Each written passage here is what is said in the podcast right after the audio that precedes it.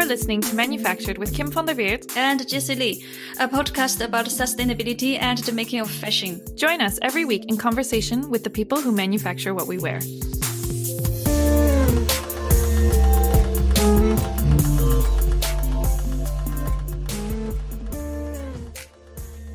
Hello, manufactured listeners. Our guest this week is Kim, not co-host Kim, but Kim from uh, Kandal province in Cambodia. If you're thinking that this introduction sounds familiar, you're right. Last week, our episode was also a conversation with Kim. She's part of a growing group of university educated young Southeast Asians passionate about sustainability and working within the fashion industry.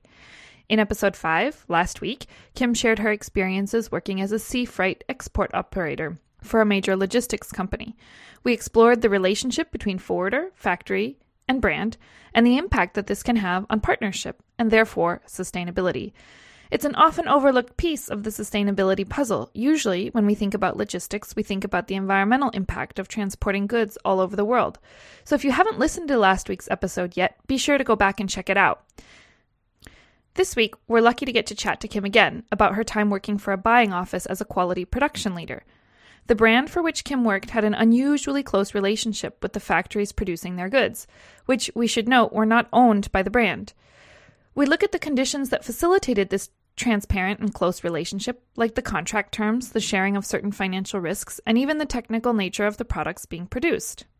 But where we see quite a positive example of a relationship between brand and factory management on one hand, we also hear about Kim's struggle to improve the relationship between factory management and workers. We consider what strategies brand could take to be more effective in this space and the complex relationship between purchasing terms, the pressure to reduce costs, and sustainability goals.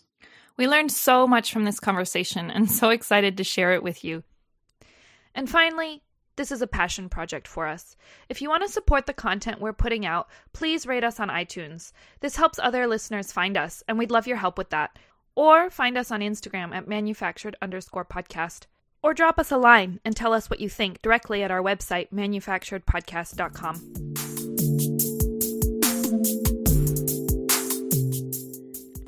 Kim, welcome back. So, this week we want to talk about your time working for a buying office as a quality production leader. And for our listeners who might not know, a buying office is the representative office of a brand in the production country. So Kim was employed directly by the brand, but working together with some factories in producing for for for that brand. And we talked a lot about this also in episode 2 when Jessie shared her time working as a merchandiser, which is a different position within a buying office. So I'd like you to explain a little bit about what your role was as quality production leader. What were you responsible for? Mm, when I work at the quality team, there are three main mm-hmm. tasks that I need to mm-hmm. focus. Mm-hmm. First is about the quality management that I need to ensure mm-hmm. the like quality of bulk production is respected to the master sample. For example, like does the good was assembled the same as the master sample? Do we use the same accessory? And mm. do we follow the size measurement? I mean, all those are correct or not?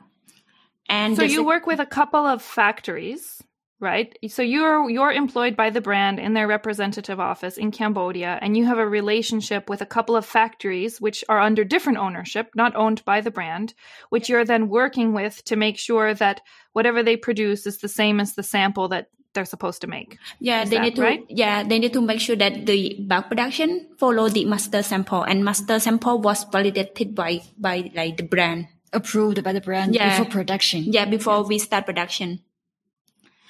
So you would paint me a picture. Like how would you spend your days? Would you spend your days going out to the factories to spend time on their production floor to see uh, the how what these what the bulk production is looking like?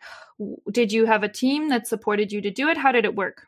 I mean, at the factory, they're gonna have a QA team, or Mhm. like in the line, they have a line leader to like daily. They need to check all the, I mean, the finished good that come out from the line.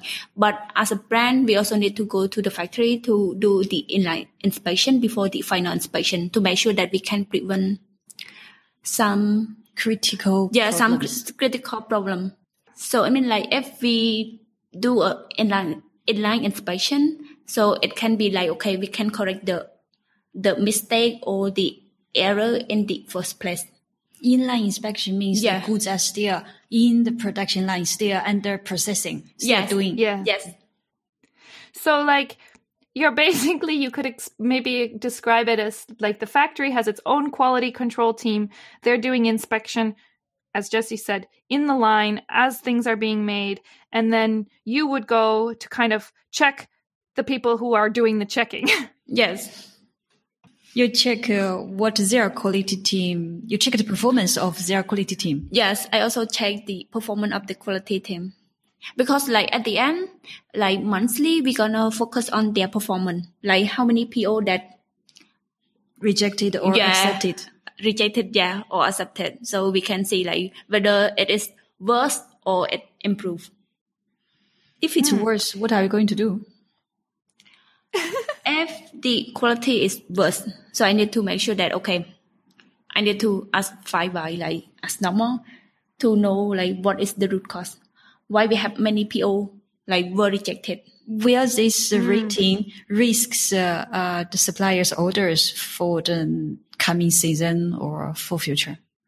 For instance, uh, for instance, at the end of this month, uh, you gave uh, feedback. You said uh, it's really worse than last month. The performance of their quality team has uh, um, has a worse performance compared with last month. And will this feedback eventually delivered to the buyers and will will buyers consider maybe next season or next few months is place less orders to this supplier? Yeah, this one will be like considered in the like I mean as a buying office, we're gonna consolidate also the quality team together and see which factory do better than which one. So it mean like okay, the quantity that we place it also based on this one and more importantly about the price, like about the cost of the good as well. So we have two performance here. One is about QA team at the factory and another one is the performance for ourselves, like as we manage that factory. Hmm. So the information about costs and quality kind of comes together at the buying office to decide how you, which factories you're going to reward with more orders and which ones maybe you might punish with Yes. fewer orders next season. Yes. so what happens let's say you're in a factory and you're looking at the production line and you see that something is going not quite right what what happens then If I do a inline inspection, I mean like I go to the line when they are producing mm-hmm. the finished good. So I call the line leader and QA and also the uh they have also the like the manager of that building. So Mm. call them and then mention what is the point that I need them to improve or they need to change to avoid that I gonna reject in the final inspection. and is it always possible to fix it and what happens if whatever you're asking actually requires a lot of time and a lot of rework and causes them to miss the shipping window or the deadline? Uh, how do you make the decision then? Is it you who decides or you guys decide together like what the best solution is given let's say the balance between the time fixing something might take and the importance of of finishing it on time? Uh, most of the time when we do inline inspection, it's just like the beginning when they just start like producing. So it's not really like, it's not really the consequences that we see like, okay, this PO is going to be delayed or something like that. It's just like when they begin to mm. start like to produce, we can like prevent that, okay, this you need to be careful and pay attention. And if I find out at like final inspection, so I, I will reject. So it's just like a kind of warning, like mm. Reminding, Yeah. reminding them the potential risks, Yeah. the potential challenges. yes, a reminding like okay, that you need to be careful on Pay this point. extra attention. Yeah, So then let's say you do that, everybody agrees they're going to, you know, adjust, make some small adjustment and then you come to final inspection and then you see that actually the problem has not been solved or there's still something not quite right with the goods. Then it might cause delay, right? yeah. sometimes like the minor defect happen. So if mm-hmm. there are if there are a lot of minor defect, so I will ask them to rework. And if they cannot rework on time, so it will mm-hmm. be their responsible to talk with like I mean logistics side to negotiate. So whether For they side. Uh, at the time as I work, I mean at the time when I work for the brand, we have our own supply to manage those kind of thing. You mean you have your own logistic supplier to manage the shipping. Uh, not the logist. Yeah, we have our own logistics side because we have the office based in Cambodia, and we also have the supply team to manage all the raw material and all the shipment go out to the destination country. So I mean, like most of the time when they cannot rework on the finished good on time. So they need to go to the supply team to negotiate whether what they can do. They need to. So there was no forwarder. Uh, in this case. In this, yes, in this case, we have our internal team to like to oh, solve that's interesting. So then it basically get escalated or moved to a higher level, and they have to decide what to do. Yeah, it just like escalate to another team that responsible mm. for the shipment. So if it somehow if it is not going to like to achieve the deadline, we also mm. change. Shipment mode like from sea shipment to air shipment. But the question like who will responsible for the cost, it require many questions. It's gonna be asked why why it happened. If it is because of the factory side, so they need to responsible. But sometimes it also like because of the raw material that the brand purchased for the factory, it also late. And then like we have many things that happen in between. So I mean, the decision is made case by case, and like who this will be responsible. I want to follow up on one detail. You said um, because in in past episodes, what we've discussed is that the factory is the one purchasing the raw materials. At that brand, like we may need to buy our material by ourselves, except like for really? some yes, except for like some accessory. So I mean like, but when the like all the material, all the raw material arrives, we just put like in the factory warehouse. So you, so you, the brand owns the raw materials in this case. Yes, the brand owns raw materials, and for some accessory, yes, we nominate supplier for the factory to purchase. That's really interesting. So that means uh, this brand has a very close uh, or intimate communication with those uh, factories. Think about it. Uh, the brand purchased the fabrics and delivered the fabrics directly to the supplier's warehouse. So it means they knew very well the usage of each piece of the product. That's, that's how can, how they can, um, how they feel so confident to just buy that much fabrics and deliver directly to the supplier's warehouse without thinking maybe uh, maybe the usage is different or maybe the the efficiency of the usage is different or what's whatever. They just directly deliver.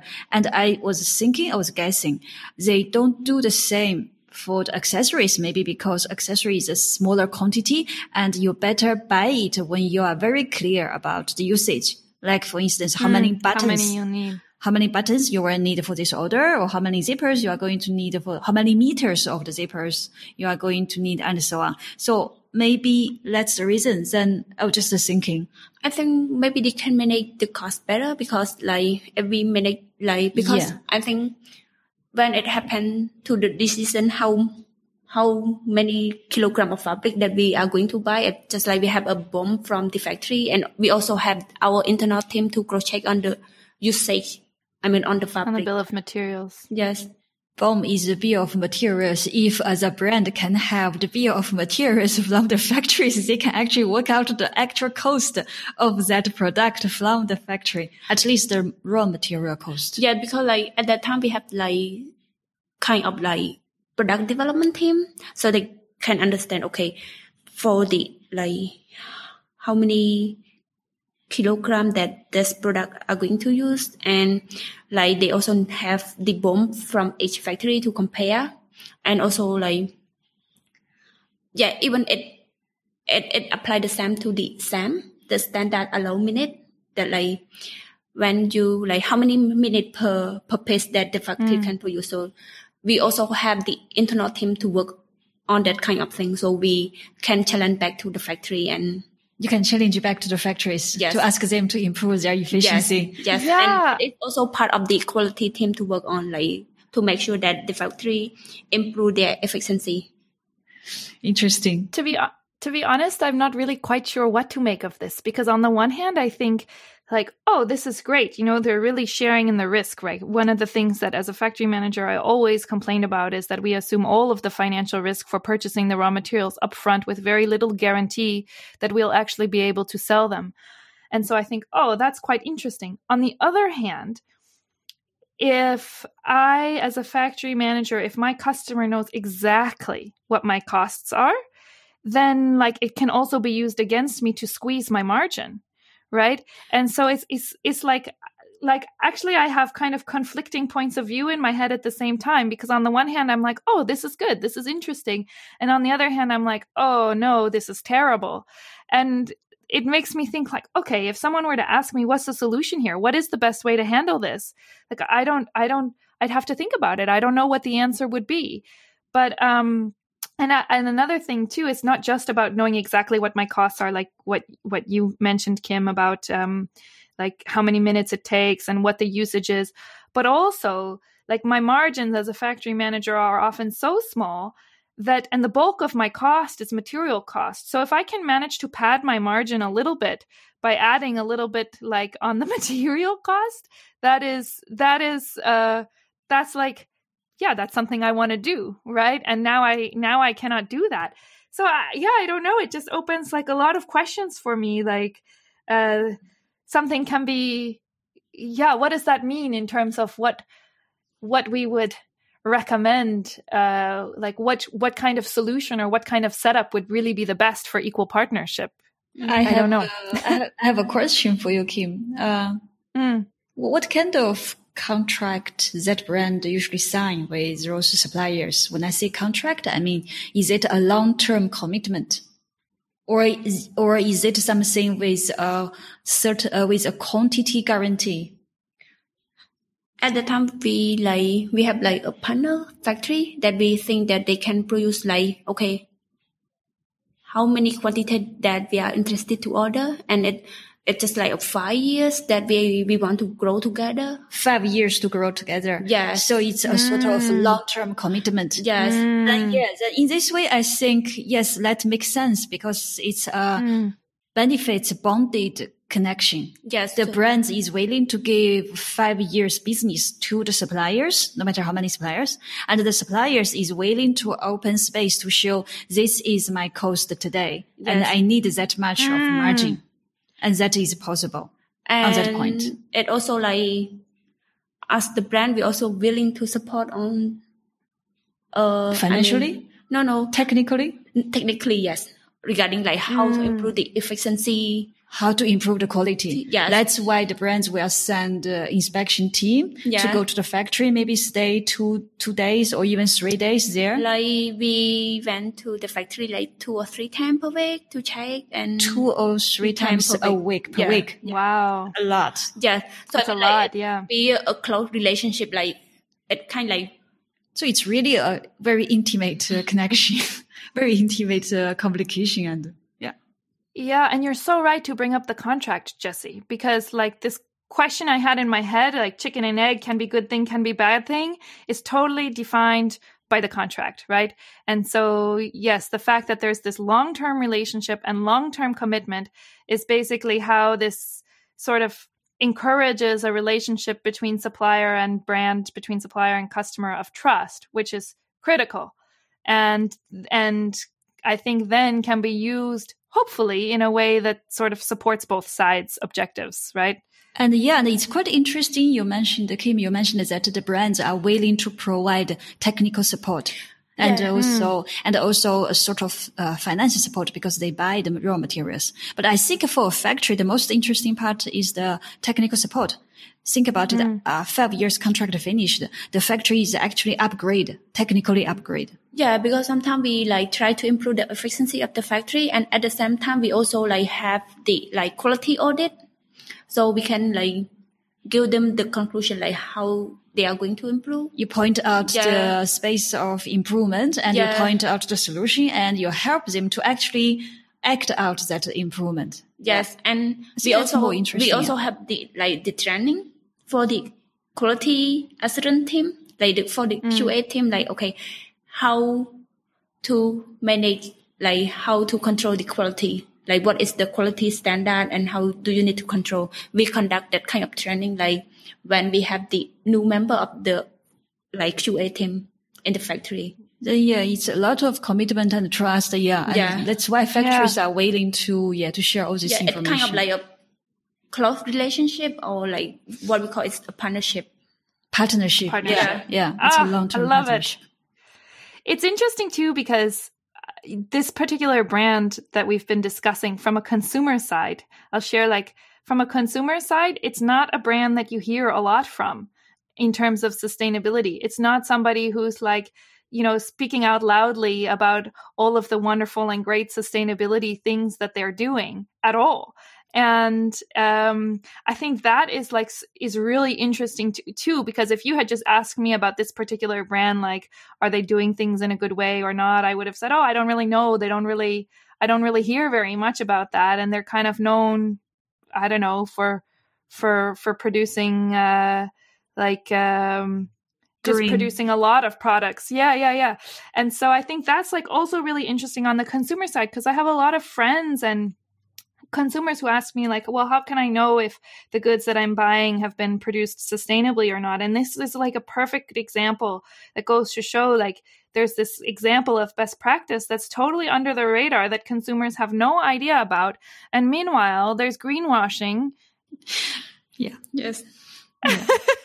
there is no way for end consumers to know that all these technical practices are yes. just behind yeah. the curtains. There's no way you know the contract, you know the raw material cost, or you know the, yeah. the technical support. So, Jessie, I wonder if you could share a little bit about why you think that in this case uh, that Kim is describing, uh, the company that the brand that she worked for wasn't using a third party quality inspection company because it's the the situation that she describes and the relationship between the um, factory and the brand is pretty different to some of the relationships that we looked at earlier on in this season when we talked about your time with with third party inspection companies. So why what why could that be? Why wouldn't why would a factory or why would a brand in this case choo- choose to do the quality inspection themselves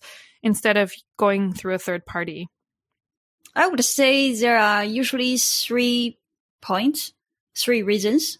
Um, first, uh, third party inspection companies are actually quite expensive in terms of the services uh, I'm not saying the service is not valuable. It's very valuable, but it's also quite expensive. So a brand, as we can understand, will usually consider the cost uh, to this. This is part of the operations cost they are going to consider. So for cost reasons, they might not want a third party inspection companies if they could sort out the quality issues in another way around or in mm. other solutions. So that could be the reason, the cost. And I think the second reason could be um, related to their own products. For for example, if the product is very technical, uh, I like to use plain t-shirt as example. Plain t-shirt is not technical. We can see it's just the cutting and sewing and raw materials and so on. But if the product is very, very technical, something very special, requires lots of parameters, lots of uh, processes, lots of special requirements, then we can almost imagine that the um, technical department or quality department usually plays a big role in the brands. I would even say this quality department will probably get involved into purchasing. and quality checking and and so on. So in mm. this case, um, you could anticipate any kinds of quality issues starting from the purchasing. You could anticipate it even in the sampling. So if a quality team is well weaved in that brand complete structures, then they have a strong quality team. They anticipate quality issues on each step, starting from development process. Then they don't really need a third party inspection company come after because the major business uh, a third party inspection company could provide is uh, checking the quality on the finished goods. They also provide inline inspection, means when goods are on the production line are still uh, under processing, but that is even more expensive. So what I'm saying is, if a quality team or quality department plays a plays a role, quite big role in a brand company in the brand, um, heavily get involved into each step, then this brand actually doesn't need, doesn't really need a third party inspection companies for uh, quality assurance. So that could be the reason too. Yeah. And then let me think about the another reason could be the brand have has a very good relationship with the factory. When I say good, I mean very trustful or at least a long term kind of uh, benefit bonded relationship. So in this case, especially I, want to emphasize on long term. So in this case, the factory doesn't mind to open production line, let's say, or open the internal processes for the brand quality team to get involved to check each step or to help uh, the factories to improve quality. So in this kind of relationship, it's more like a, it's not like a checking and ready to be checked. It's more like a brand provides quality uh, guidelines or quality support. Partnership. Yes, a partnership. Uh, provide quality support for factories to improve the quality, to anticipate uh, challenges, and to assure the final goods um, quality keeps on a certain level. So in this case, they also don't need uh, they also don't need a third party inspection company for the finished goods because the quality issues were already anticipated or checked or solved in in uh, many steps. So in the end, it should be more or less fun. So in this way, it's actually a kind of partnership, as you said, not really a um, a brand and an outsourced production. This kind of relationship. Yeah. Yeah, and it's interesting because I'd thought before about contract terms, and as you emphasized, the the length of the commitment and how long a brand has promised to work with a supplier. I've I've thought about how that might impact their relationship, and also how how it how you go about approaching things like quality control. But I had never really considered before about how the kind of product that you're making might impact this and the difference between a very simple product and a more complicated product and we know in this case that that uh, the kinds of products being made were more technical products and i'd never really given thought to how that might uh, first of all drive the balance of power within a brand, like as you said, so that the maybe the quality department has more more weight in purchasing decisions, but also then how that would sort of transcend and affect one level down in terms of the type of relationship that that that brand has to have with its with its supplier. And I think that's really interesting because again, like in other in other episodes we've talked about how important it is to come up with solutions that make sense within a given context. And context could mean where the production is taking place.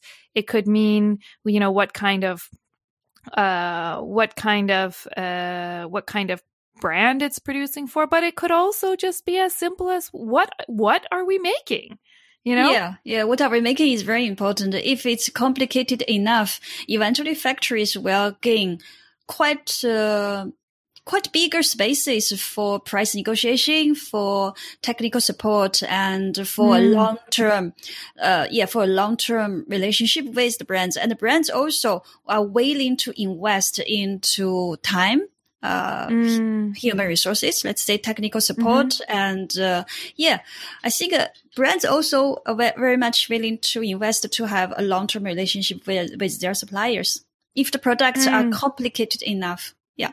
Right. Interesting. Okay. So I want to change gears here just a little bit. Kim, what was the hardest part of doing this job for you? Mm, at the time I can imagine like the hardest part of my job is when the quality is not accepted. I mean like mm-hmm. there are a lot of like minor defect because we always mm-hmm. even from the major defect, yes. And when I reject that kind of like thing, I mean at the same time I also heard the verbal abuse from the Chinese management to the Cambodian QA team. So it kind of like, it's not really make me happy. Like, I mean, mm. the Chinese management team, they always put blame on their QA team. Like, why did you allow that to happen? Like, why you yeah. didn't see it yeah. earlier? Why, why you didn't prevent it? Yeah. Okay. Why didn't you detect it in the inline inspection or something like why that? Why you didn't anticipate that? Yes. Okay. And it also like challenging to communicate with the Chinese management like QA mm. management because like for you that so that you're you're the quality manager that you're working with in the factory is Chinese. Yeah, it's and Chinese. You are Cambodian. So yes. in which language did you talk to each other? Most of the time we use English, but I guess their English is not very fluent. Yes. So, so but like the Q the QA manager that I work with, she can speak like Chinese is her native uh, she's a she's Chinese. Yeah, okay. so she can speak uh, some of Cam- uh, uh, Cambodian word.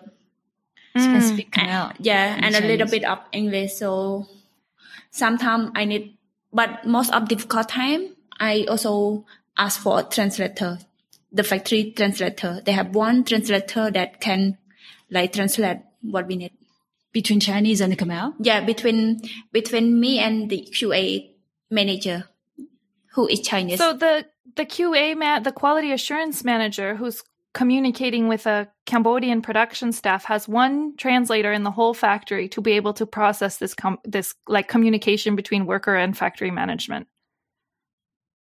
Uh, is that what you mean? I, I mean, like yes, they have one one at the time. They have one or two like translator that for mm. all department, like even from HR team or I mean, HR team is also Chinese. Yeah, HR team also Chinese. So I mean like when anyone need a translator, there is a standby translator to help. How can one translator work at one or two translator at okay. a time? So well, I, but it's in really interesting because we've just talked about like this r- really positive relationship of trust between factory and uh, brand but then like we go one level down between factory management and worker and we see a totally different picture which is i think just like fascinating because it just reminds you how important it is to sort of be looking when we're talking about sustainability to be looking at every level. And just because something is going well at one level doesn't mean it's necessarily going well at another level. So they are not sustainable at all now. Yeah so now we tell the consumers you shouldn't buy these products right? don't buy, don't buy this brand don't sorry. buy them but Kim, I want to okay, there's so much in what you just said. I want to ask you, Jessie, to just give a little bit of context for because people might be wondering, wait a minute, we're in we're in Cambodia. I thought we were dealing, we were talking about Cambodian garment factories, and now we've introduced this whole new variable, which is that yes, we're producing in Cambodia, but the factory is managed and owned uh, uh, the factory management and ownership is Chinese. So, can you give a little bit of context about how how did we end up with uh, how did a Chinese factory management end up in Cambodia? Like, what I mean is, why why are these why would a uh, uh, why would a Chinese person move to Cambodia to manage a garment factory? Because it's a bigger picture to explain why Chinese why Chinese capital move from China to Cambodia to, to set up mm. a factory, you see. And then next question is, why would they, why would the business owners hire, uh, Chinese? Why Chinese mm. business owners hire Chinese to be the factory management to manage local workers?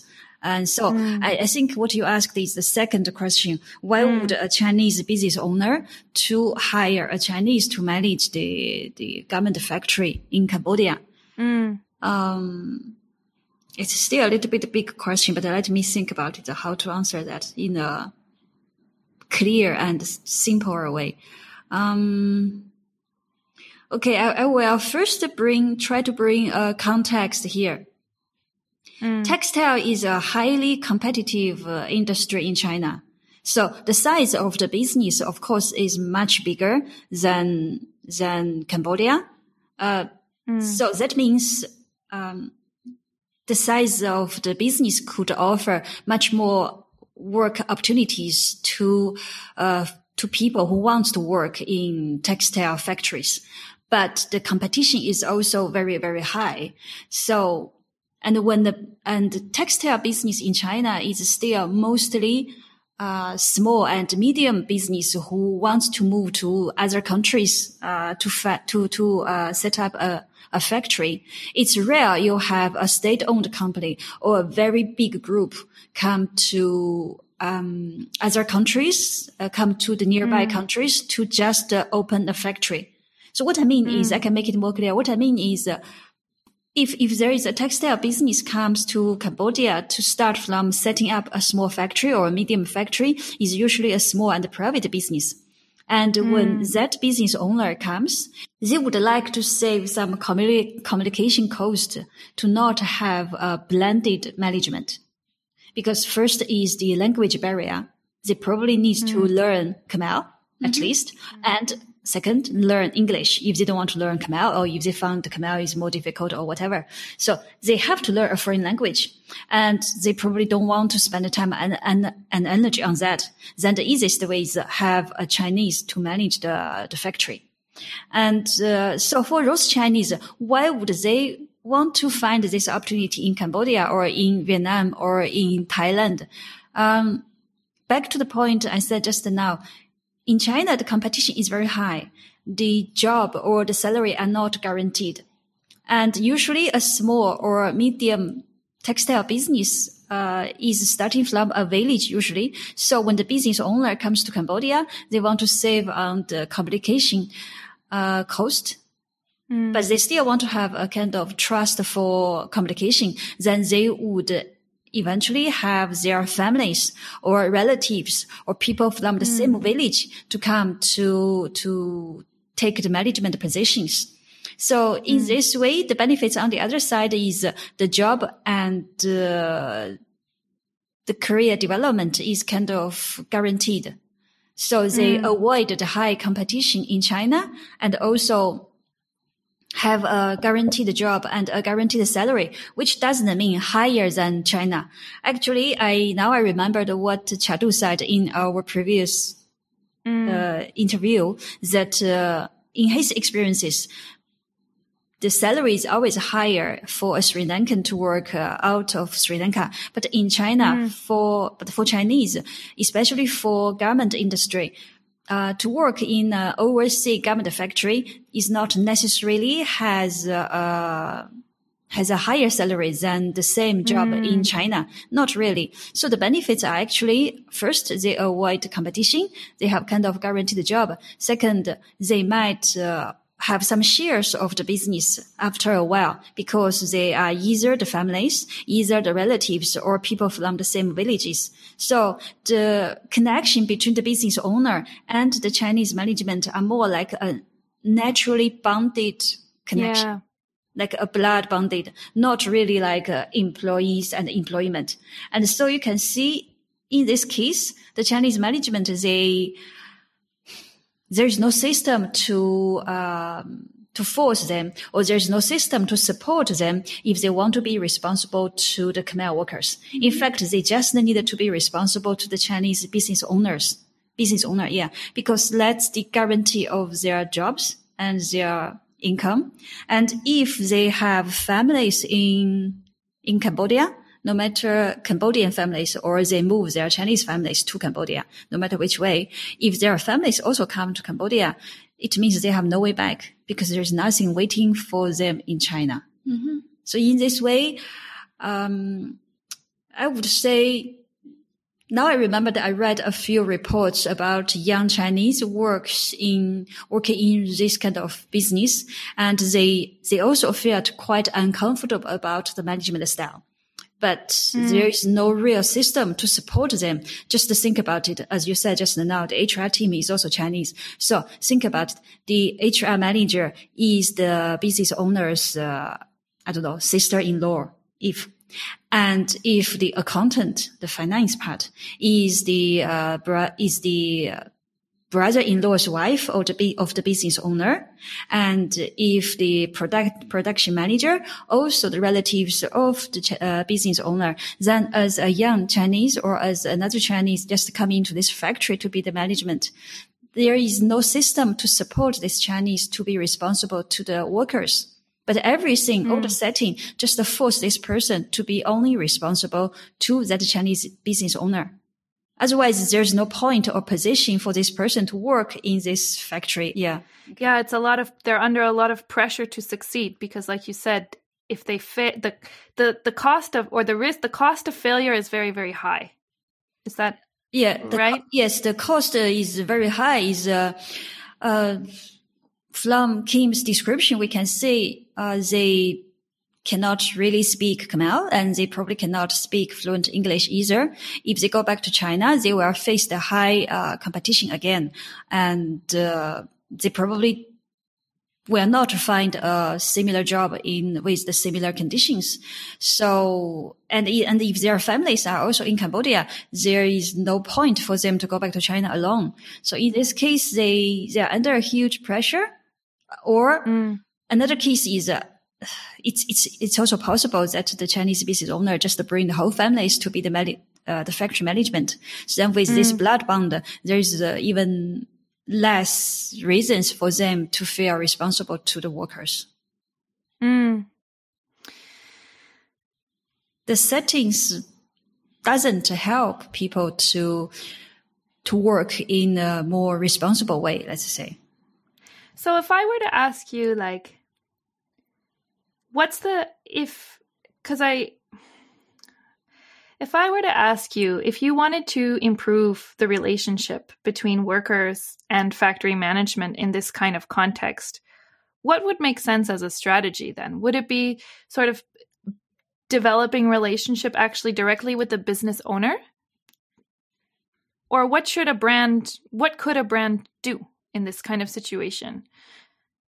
I think the brand could uh, put more chips on the tables using a even longer terms of uh, uh, partnership as a mm. condition to softly push the business owners to open the positions of the management to have a mm. blended management. And step one mm. could be don't just hire Chinese from uh, from China, from mainland, but also hire uh, Cambodian Chinese. You have lots mm. of Khmer Chinese in mm. Phnom Penh. Yeah. They can speak fluently Khmer. They naturally feel closer to Khmer, to Cambodian, mm. and they can speak Chinese too. So the brand could uh, just put it the condition if you want to win this five years contract. Step one mm. has uh, blended management and uh, mm. Khmer Chinese uh, uh, numbers of Khmer Chinese has to be, or the percentage has to be, I don't know, 30%, 50% mm. even, or, or mm. more. So this can be step one. And maybe three years after, ask the Chinese uh, owner to even have a 100% local management if that is possible and so on and mm. so on. So directly push on the HR policies, I would say. Interesting. And Kim, I want to ask you on your side, because you had these experiences which made you uncomfortable and you went back to your brand and you shared them, right? Yes. To your employer. And and then what would happen? When I share about the communication? Mm. I mean, mm. on my team I have one guy who can speak a little a little a little bit of Chinese. So mm-hmm. somehow it might help the team to communicate it with like the QA manager.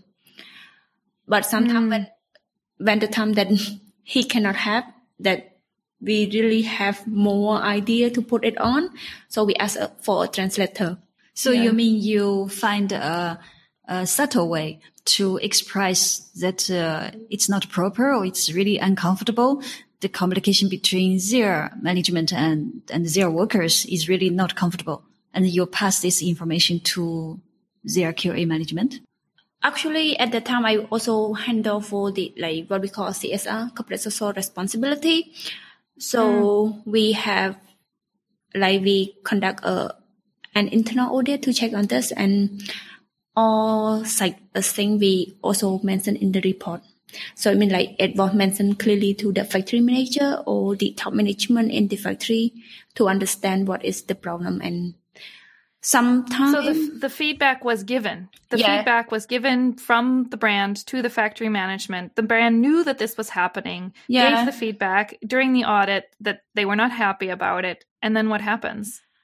Mm, actually like they, they won't say any bad word in front of us. I mean like but when we go out yeah we can hear the voice the voice from the qa management team that oh. yeah so i mean like yeah, it can happen when we are in front of them, but when you mean okay, so they can improve, but they just want to improve that much.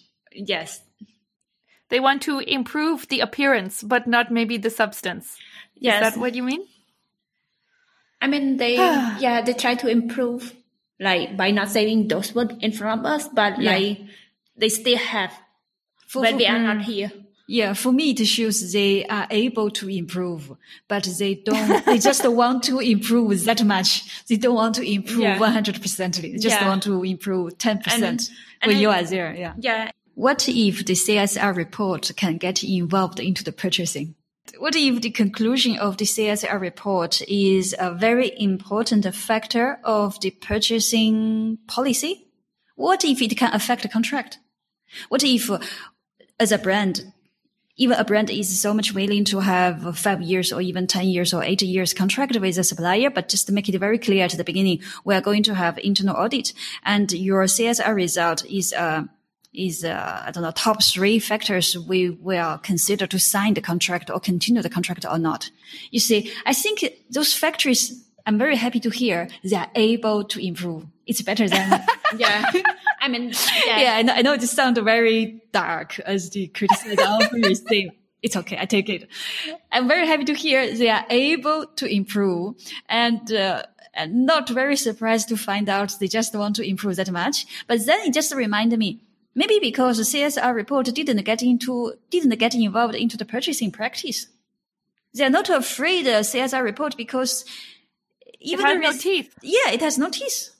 They they are going to have this five years contract anyway. I mean, like on the on the other on the other hand, it's just like yeah. Sometimes as the brand, we ask many things from the factory to follow, and at this. I mean, at the same time, I also like hear the complaining of the like from the factory about the price.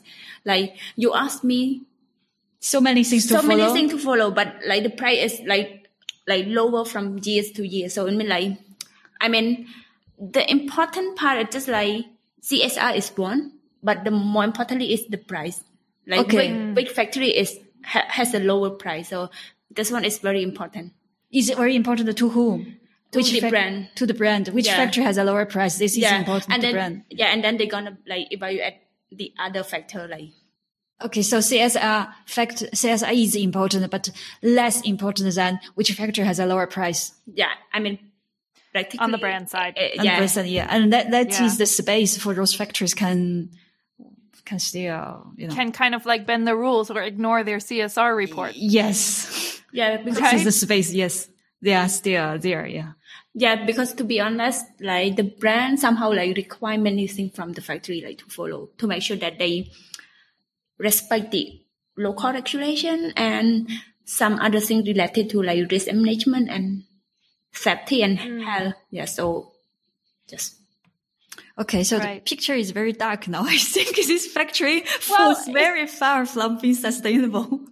But it's complicated, right? And I think it just goes to show, and maybe this is the point that we want to take away here, is it just goes to show how complicated these questions are and how sustainability is not black and white. And you can be sustainable in one way even now we're just talking about social sustainable here we're talking really just about social responsibility. We're not even touching the whole environmental aspect. But even just within this one aspect and this one example that kim has described like you see some things that are really positive and then some things which are less positive and that those things actually coexist. And that makes it really like a gray zone right? Yes. and and that th- these kind of details and these kind of nuances are so important to put on the table. And we can't we have to really be looking when we're talking about social responsibility we have to look at this whole picture at the relationship between between brand and factory both in terms of contract but also in terms of as kim pointed out price pressure cost reduction. And then sort of those two things can be sort of pulling in opposite directions. On the one hand you've got this contract which you know enables quite a lot of trust. On the other hand you have this continuous pressure for cost reduction which negatively impacts then the next level down between factory management and workers right? And you can't really talk about social responsibility without looking at that whole picture and looking at all those levels and those loops. Yes of course Thank you for listening to Manufactured. To learn more about our guests and the issues we've chatted about today, check out our website, manufacturedpodcast.com, or find us on Instagram at manufactured underscore podcast. We'd also love to hear your stories and what you think. Collecting with listeners is the most rewarding part of what we do, so please don't be shy. Leave comments on Instagram or connect with us privately through our website. Be the first to find out about new episodes, subscribe on Apple Podcasts or wherever you get your podcasts. We'd also love it if you left us a review. Leaving a review helps other people find our show, and we'd love your help with that. Thanks for listening, and see you next week.